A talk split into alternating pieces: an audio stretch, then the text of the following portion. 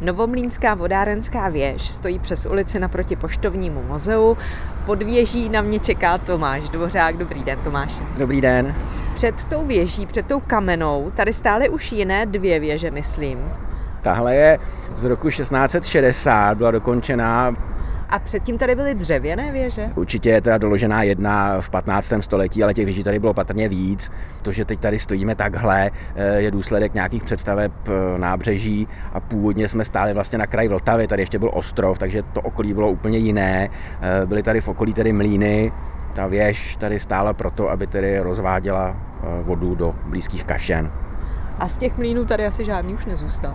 Ale můžeme tady právě vidět eh, ty stavby, tady ten eh, Vávrův dům, eh, to poštovní, poštovní muzeum, muzeum je vlastně také jako pozůstatek těch mlínů, které tady vlastně stály po staletí. A vy máte ve věži expozici, můžeme se tam jít podívat? Ze sporu.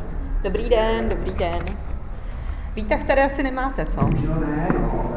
Kolik má pater? Šest. Šest.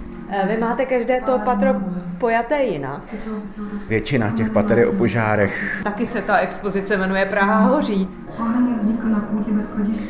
Je to celé o výrazném dojmu, jednak tedy, že tady stála ta vodárenská věž a jednak, že Praha byla odjakživa ohrožována požáry a jak vlastně se Pražané bránili a ta požární ochrana, jak se vyvíjela, tak o tom vlastně to celé je a pracujeme teda hodně eh, s nějakými spíš iluzemi, Tady zrcadla, taky nějaký film. Přesně tak, jsou to takzvaná ta nová média, animace, videomapping, virtuální realita.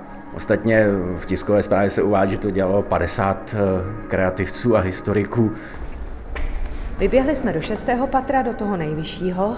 Tady je vlastně eh, jednak teda možnost se podívat z okna a můžeme také říct, že je to jedna z těch možná prvních pražských rozhleden. Tady tu teda se dá jednak hledět do reality současné pražské. Pak jsou tady nainstalovány takové kukátka, kterými se dá hledět do takové blízké budoucnosti, jak se třeba bude hasit. To jsou vyloženě tedy takové krátké projekce z dílny těch mnohých kreativců. A když si užijete výhled na Prahu, se běhnete dolů a v každém patře uvidíte něco o historii a funkci této věže pomocí videomappingu, uslyšíte příběhy hasičů, uvidíte spoustu animací o ničivých pražských požárech, anebo videoart o požáru Národního divadla, kde na vás budou útočit plameny ze všech stran.